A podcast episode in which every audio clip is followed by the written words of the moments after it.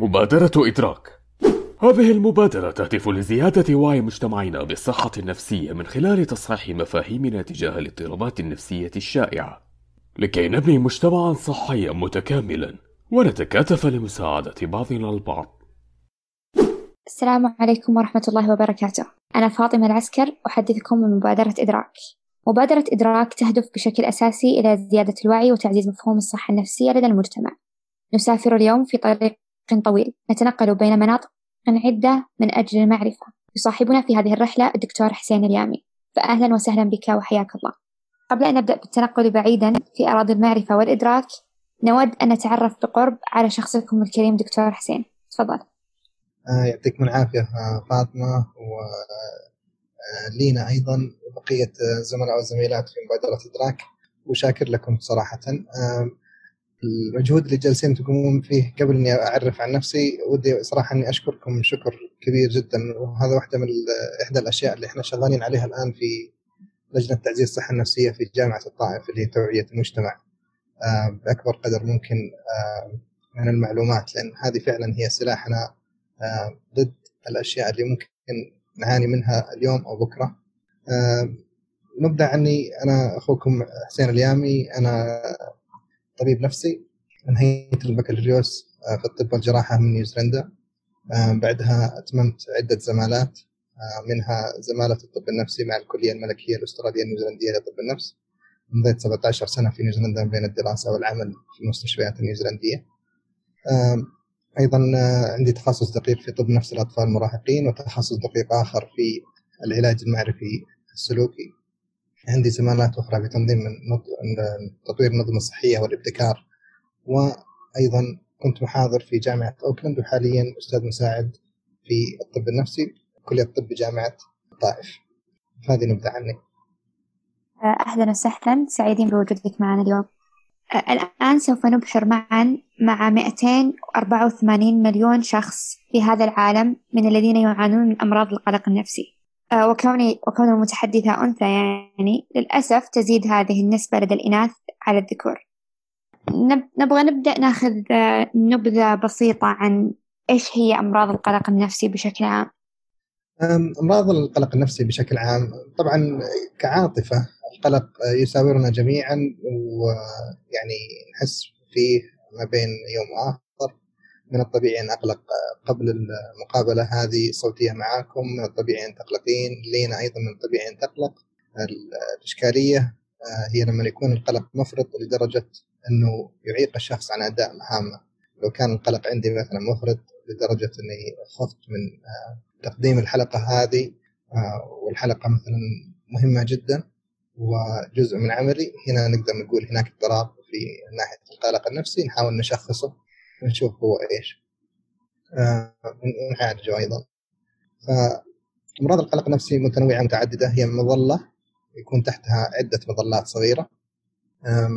لو تكلمنا مثلا عن الأنواع آه، قبل ما نتكلم عن الأنواع يعني النظرية العلمية تتكلم عن القلق النفسي هو بسبب يعني اختلال آه، في منسوب الموصلات العصبية اللي هو السيروتونين مثلا أو النورادرينالين مثلا. فهذا النظرية يعني البيولوجية. النظرية النفسية تتكلم عن إيش؟ عن مثلا أخطاء ذهنية معينة لو كان الخطأ الذهني عندي إما إني آه، أكون أفضل مقدم للمبادرة هذه ولا لا؟ اللي هو التفكير الأسمنتي الأبيض والأسود. هذه من النظرية النفسية تتكلم عن آه، يعني برمجة آه، خاطئة منذ الصغر مثلا اكتسبناها من أب أو أم أو أخ أو أخت أو مدرس أو زميل أو زميلة. ونمت معنا مثلا ما عدلناها. فهذه هي بشكل عام امراض القلق النفسي. تبغين نتكلم عن أنواعها؟ آه، إيوه يفضل أنك تذكر الأنواع بشكل عام اللي تحت هذه المظلة الكبيرة. أوكي. المظلات الصغيرة طبعا تتفاوت. آه، فيه اضطراب مثلا القلق العام فيه اللي هو اضطراب الرهاب الاجتماعي يعني بتكلم ب آه، يعني راح أتكلم عن كل واحدة منها مثلا شوي بإيجاز آه، بعد شوي يعني إذا سمحتي. في أيضا الوسواس القهري اللي هو اضطراب الوسواس القهري آه، فيه أيضا نوبات الهلع. بعض الناس يحطوا تحت المظلة هذه أيضا اضطراب كرب ما بعد الصدمة. فيه يعني عدة أنواع منها اضطراب عدم يعني الخوف اللي هو الفوبياز اضطراب الخوف من أشياء متعددة. فهذه بعضها طبعا. طيب دكتور إحنا تكلم يعني أنت قبل شوي تكلمت عن إنه إحنا كأشخاص طبيعيين نصاب بالقلق بس آه، حالما هذا القلق يؤثر على حياتنا نقدر آه، نصنفه كاضطراب قلق. في أشياء أخرى مثلا سلوكية أو فكرية ممكن تساعد إن إحنا نقول لا هذا مو قلق طبيعي. في مثل شعبي يقولون اللي يزيد عن حده ينقلب ضده. القلق كويس إلى حد ما بعدها ينقلب إلى شيء سلبي جدا للشخص. لما يكون القلق عندي طبيعي معناه وصلني لمرحلة من الأداء إني أقدر أذاكر مثلا الامتحانات وأحضر المقابلة. بس لما يزيد يبدأ هنا الانهيار في الأداء. دائما يتكلمون عن الجرس آه، المعكوس من ناحية علاقة الأداء بالقلق.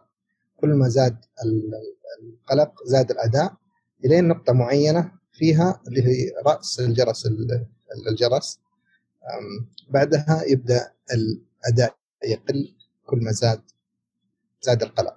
فهذا بشكل عام يعني هي هي تكوينه من أفكار وعواطف وسلوكيات. في بعض الناس مثلا يهاب مثلا التحدث أمام الجمهور. وهذا الشيء طبيعي ويعانون منه ناس كثير. آه، بس البعض يكون عنده سلوكيات هروبية تجاه الفكرة هذه لأن الناس يمكن يمكن أغلط يمكن كذا هذه الفكرة. الفكرة تقول أنا يمكن أغلط. العاطفة هي القلق بشدة. الاستجابة السلوكية تكون سلبية مثلا بسلوك هروبي إني ما أقدم على إني أسوي محاضرة أو برزنتيشن أو شيء أمام الناس. مع الوقت دعمت الفكرة أكثر. والسلوك صار إيش؟ ملاذ آمن. إني مثلا آه، ما أحضر المحاضرة ما ألقي المحاضرة أقول إني كنت مريض أو شيء. يكون عندي سلوكيات هروبيه وهذه تسوي زي الحلقة المفرغه السلبية للإنسان. تكبر معه المشاكل. آه، وشوي شوي شوي دائرة حياته تضيق تضيق تضيق. يعني إلى فعلا تخنق الشخص اللي يعاني من أمراض القلق النفسي. آه، طيب بما أن إحنا الحين آه، تكلمنا عن تقريبا تأثير آه، أمراض القلق النفسي على الشخص سواء في حياته الاجتماعية أو حتى في حياته العلمية. لو أنا كشخص لا سمح الله كنت أعاني من أحد هذه الأمراض إيش هي الإجراءات اللي المفروض أتبعها؟ هل مباشرة مجرد ما حسيت إنه في قلق عندي فوق اللازم أروح على طول زيارة طبيب أو المفروض أنتظر فترة عشان أتأكد إنه هذا أصلا آه، فعلا قلق غير طبيعي. هي على حسب يعني الشخص اللي تستمر معه حالة القلق ومصاحبة بأفكار وعواطف وسلوكيات تضايق الشخص كثير. يعني البعض منهم مثلا من كثر القلق ما يقدر ينام. إذا ما نمت يومين ثلاثة إيش راح يصير؟ وبعضهم سبحان الله كأنه موجود زر في المخدة. أول ما يحط رأسه يبدأ يشتغل الأفكار. يعني أفكار القلق. بيكون ضحية للشيء هذا. إذا شخص ما قدر ينام مثلا على المدى هذا وعادة إحنا نتكلم عن أسبوعين فأكثر من ناحية أمراض القلق آه، بشكل عام يعني وتكون أثرت على مناحي آه، حياة الشخص الوظيفية أو العائلية أو الاجتماعية.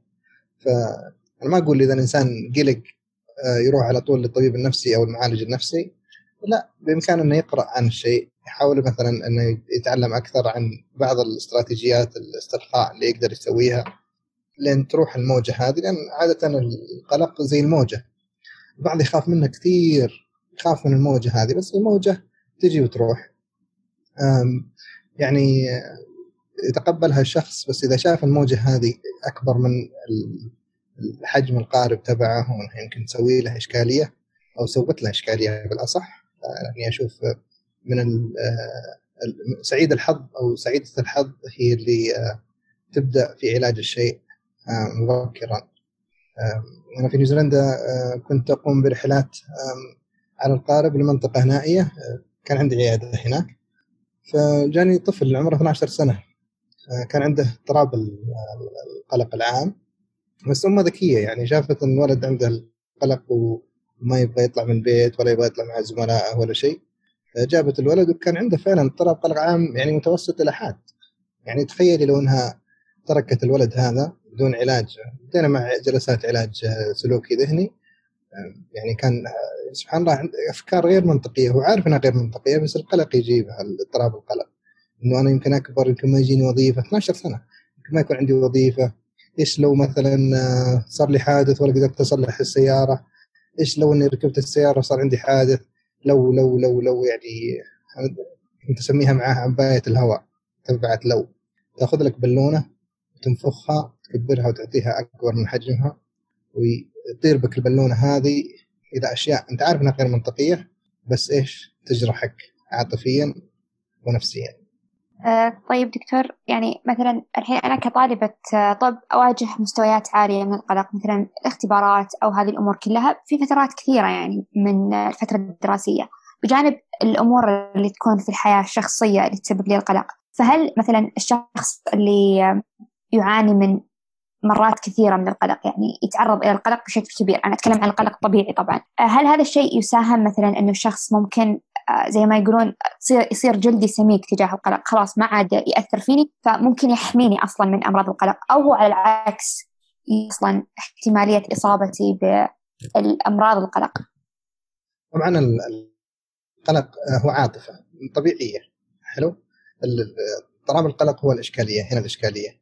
خلينا نقول في موقف معين آه، سوالي آه، ستريس وهم وتوتر امتحان مثلا. آه، مقابلة شخصية. هو القلق عبارة عن طريقة تفكيري في الموقف وطريقة تفكيري في حل الموقف. البعض يضخم الموضوع أكبر من اللازم البعض يهرب من الموضوع تماما. البعض مثلا يمكن يروح يتعاطى المخدرات والكحول علشان يهرب من إيش؟ من عاطفة القلق أو الخوف أو الرهبة. البعض مثلا يمكن يسوف يقول والله بذاكر بعد أسبوع بعد أسبوعين. والقلق يزيد أكثر كل ما الإنسان سوف في بعض الأحيان أخطاء ذهنية هي اللي تسوي لنا المشكلة. ما أتوقع إنه القلق كثرة القلق آه، تسوي للشخص مثلا ثيك سكين وتتوقع اللي هو الجلد يعني آه، كثيف أو قوي ضد القلق. بس أتوقع إنه عوامل التعامل مع القلق يعني مهارات التعامل مع القلق هي اللي راح تعطي الإنسان القدرة هذه. أما القلق ذاته لا. آه، القلق مجرد عاطفة زي الحزن زي ال آه، زي ال يعني آه، الكره زي الفرحه عاطفة. يعني ما نعطيها أكبر من الحجم اللي لها. لكن إذا فعلا وصل المرحلة إلى إنه حجمها كبير وصار زي المنطاد وصارت تعيقني في حياتي لا لازم أعطيها حجمها فعلا وأنتبه للموضوع وأشخص وأعالج بأقرب فرصة ممكنة زي الأم اللي جابت ولدها اللي عمره 12 سنة. تعالج من جلستين سبحان الله جلستين فقط. لكن لو إنه استمر وأمه ما ودته العياده مثلا ما كان عندها الوعي اللي كان عندها يعني كان كبر الولد وعنده إعاقة كبرى. طيب دكتور يعني عشان الشخص يحاول قد ما يقدر أنه يقي نفسه من أصلا الوصول إلى مرحلة قد يصعب حتى علاجها لا سمح الله هل في عوامل محددة تزيد نسبة إصابة هذا الشخص بأحد أعراض القلق؟ إنه عشان لو أحد عنده هذه الأعراض يبدأ ينتبه لنفسه نقدر نقول يعني. العوامل بشكل عام إحنا دائما نتكلم عن العوامل الوراثية أو التاريخ المرضي العائلي إذا كان في أب أو أم عندهم مثلا قلق نسبة آه، اصابتي بالقلق بتكون أكبر بكثير من الشخص اللي ما عنده أب أو ام عندهم القلق هذا. بس ما كل أب وأم عندهم قلق. آه، زي مثلا آه، إذا واحد عنده أب وأم عندهم سكر مرض السكر ما معناته إنه راح يجيني السكر نسبة احتمال اللي هو حدود ذلك عندي أكبر بس ما هي بحتمية. بعض الناس مثلا اللي شخصياتهم مثلا type A مثلا اللي هو شخصيات آه، نوع ألف اللي دائما آه، لازم أسوي كل شيء يعني بالمسطرة وبالفجار هذول معرضين للاصابه بأحد أمراض القلق النفسي. لما تكلمتي عن كلية الطب أنا أقول لك حاجة والآن جالس يعني أسوي دراسة مع بعض الزملاء في جامعة الملك خالد بالتعاون جامعي بين جامعة الطائف والملك خالد. طلاب الطب نسبة الأمراض النفسية عندهم أعلى من بقية الآخرين. الاكتئاب أعراض الاكتئاب فوق ال 25% يعني في العالم كامل ما بين طلاب الطب. أكبر من نسبة الاكتئاب مثلا في وكذلك أمراض القلق وستريس بشكل عام يعني عالي جدا.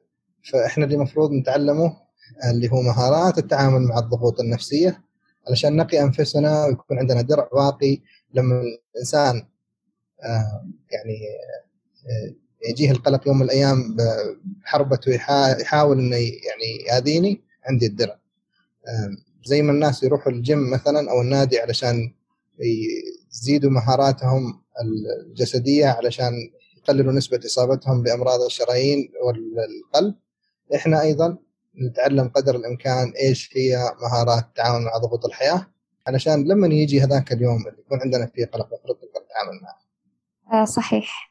آه طيب هل في مثلا أنا كشخص لو كنت مصاب بأي مرض سواء مرض جسدي أو نفسي آخر بعيدا عن أمراض القلق أو كنت أستخدم بعض الأدوية هل في علاقة بين بعض الأدوية أو بعض الأمراض مع أمراض القلق أو يعني العلاقة تكاد لا تذكر؟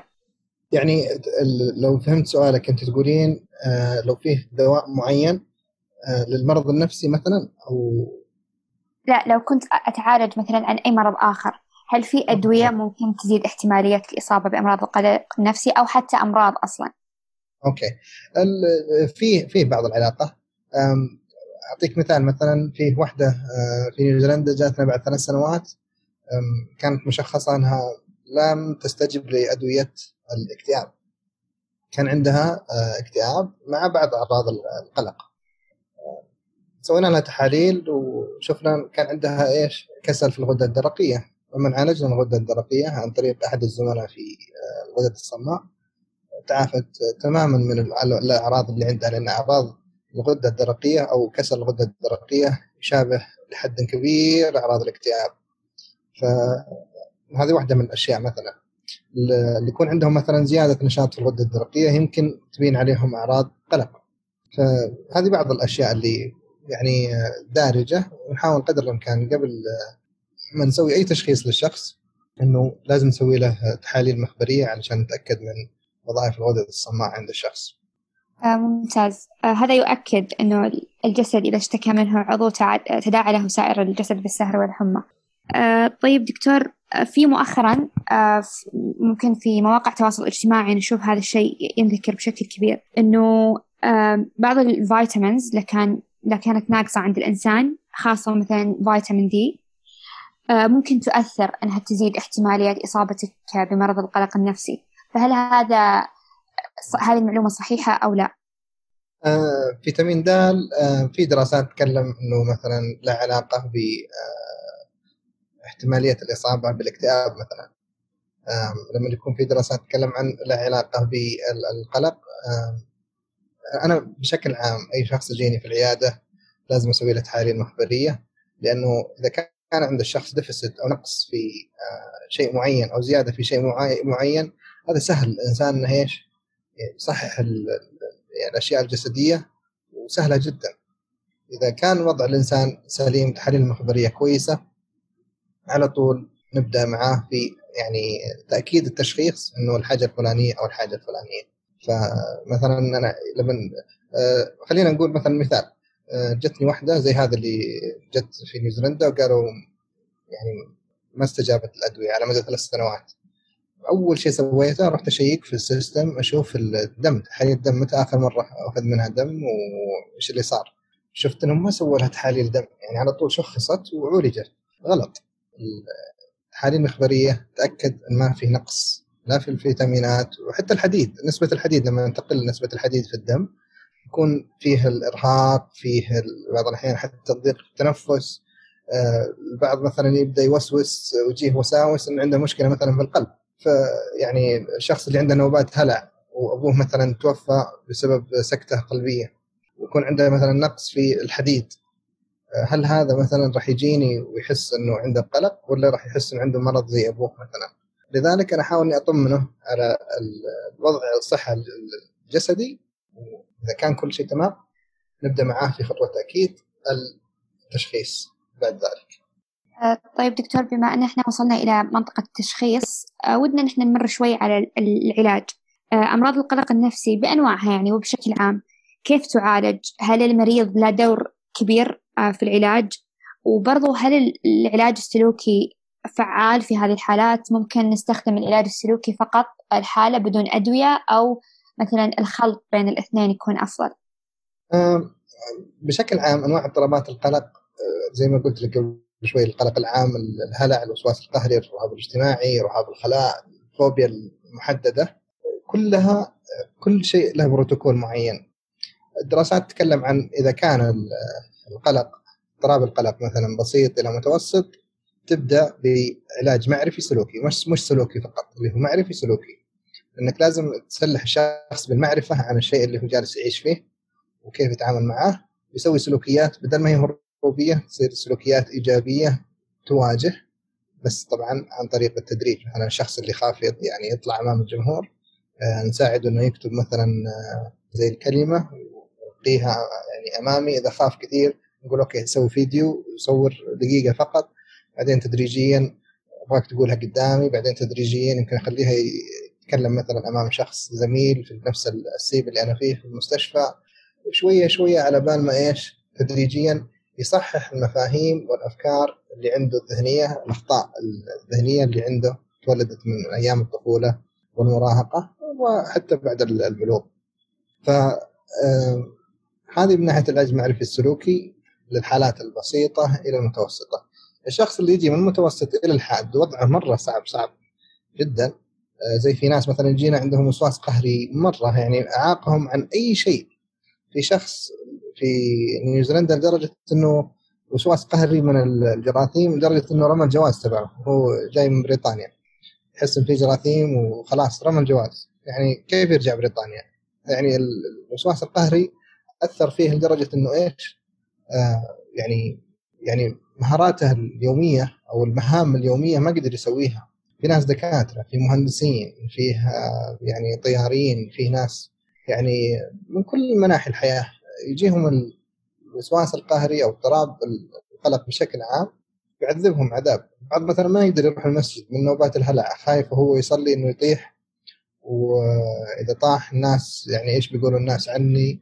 البعض مثلا ما يروح المول يطلب أونلاين من الرهاب الاجتماعي اللي عنده مثلا خوفه من نقد الآخرين وانتقادهم له. البعض خايف مثلا إنه يكون في مكان صعب الهروب منه أو الخروج منه لو لا قدر الله صار شيء أو جاه نوبة هلع. يعني في أشياء كثيرة لما نبدأ نتعامل معها معرفيا وسلوكيا. يعني إذا كانت حالة بسيطة إلى متوسطة بس إذا متوسطة إلى حادة لا اثنين مع بعض. بعض الأحيان نبدأ بالعلاج قبل العلاج المعرفي السلوكي يمكن الشخص غير مهيئ إنه يبدأ العلاج المعرفي السلوكي إلا بعد فترة مثلا من الدواء تعزيز الموصل العصبي للناقص مثلا. آه يعطيك العافية دكتور. آه تقريبا وصلنا للنهاية صراحة الموضوع جدا كبير. ولو بنتكلم عنه ممكن ما نوقف لأنه التفاصيل والأمور والأشياء اللي إحنا ودنا ناخذها من من عندك ومن علمك جدا كبيرة يعني. شكرا لك جزيلا. آه لأنك يعني ساعدتنا في هذه في إن إحنا نتنور ونعرف معلومات أكثر عن آه أمراض القلق النفسي. آه ولكن بطلب طلب صغير. لو تقدر تقدم لنا نصيحة في نهاية الحوار تخص هذا الموضوع يعني بشكل خاص. النصيحة علشان ضيق الوقت النصيحة اليوم الواحد المخ يطلع لنا سبعين ألف فكرة. هذا اللي أحصوها الإحصائيين سبعين ألف فكرة. كل فكرة تحتمل أنها تكون صح وتحتمل أنها تكون غلط. القلق ذكي جدا. إيش يروح؟ يختار واحدة من الأفكار السلبية لأن سبعين في المية من السبعين ألف تكون سلبية. يختار واحدة ويمسك بعباية الهواء اللي أنا أسميها عباية الهواء ماذا لو؟ what if ماذا لو صار كذا؟ ماذا لو صار كذا؟ يجلس الواحد تكون حياته دائرتها مرة وسيعة وجالس مع أصحابه وصحباته والوضع okay وتمام وفي الكلية ويروح ويجي فجأة ماذا لو طاح السقف؟ ماذا لو كذا؟ ماذا لو المدرس أو المحاضر قال لي كذا؟ ماذا لو وشوي شوي الدائرة هذه مع اضطراب القلق تصغر تصغر تصغر لغاية إن الشخص ما يقدر يطلع من البيت. واحدة من المحاضرات اللي عندنا في نيوزيلندا قالت لنا قصة قالت واحدة أفضل مني في الماجستير بس ما أخذت الدكتوراه لأنها إيش كانت خايفة إنهم يرفضوها لدرجة إنها ما حضرت المقابلة. فماذا لو كان عندها عالي جدا لدرجة إنها إيش؟ كانت خايفة من آه يعني ترغب في الممتاز وخايفة من الجيد جدا حصلت على إيش؟ الضعيف لذلك آه العباية هذه بعض الأحيان لما نجينا ماذا لو كثير نحاول نخفف يعني العمل بها وندرك الشيء هذا علشان نخفف ماذا لو. وفي نهاية المطاف هي فكرة من سبعين ألف فكرة. آه صحيح دكتور يعطيك العافية ما قصرت. آه شكرا جدا. آه سعيدة جدا أني حاورتك آه في موضوع مثل هذا يعني ممتع وشيق خاصة بالنسبة لي يعني. آه ممتنين للغاية عشان وقتك الثمين اللي أعطيتنا إياه عشان تنورنا وتعطينا هذه المعلومات. آه نشكرك جزيل الشكر ويعطيك العافية. العفو شكرا لكم على الاستضافة شكرا للمستمعين على الاستماع.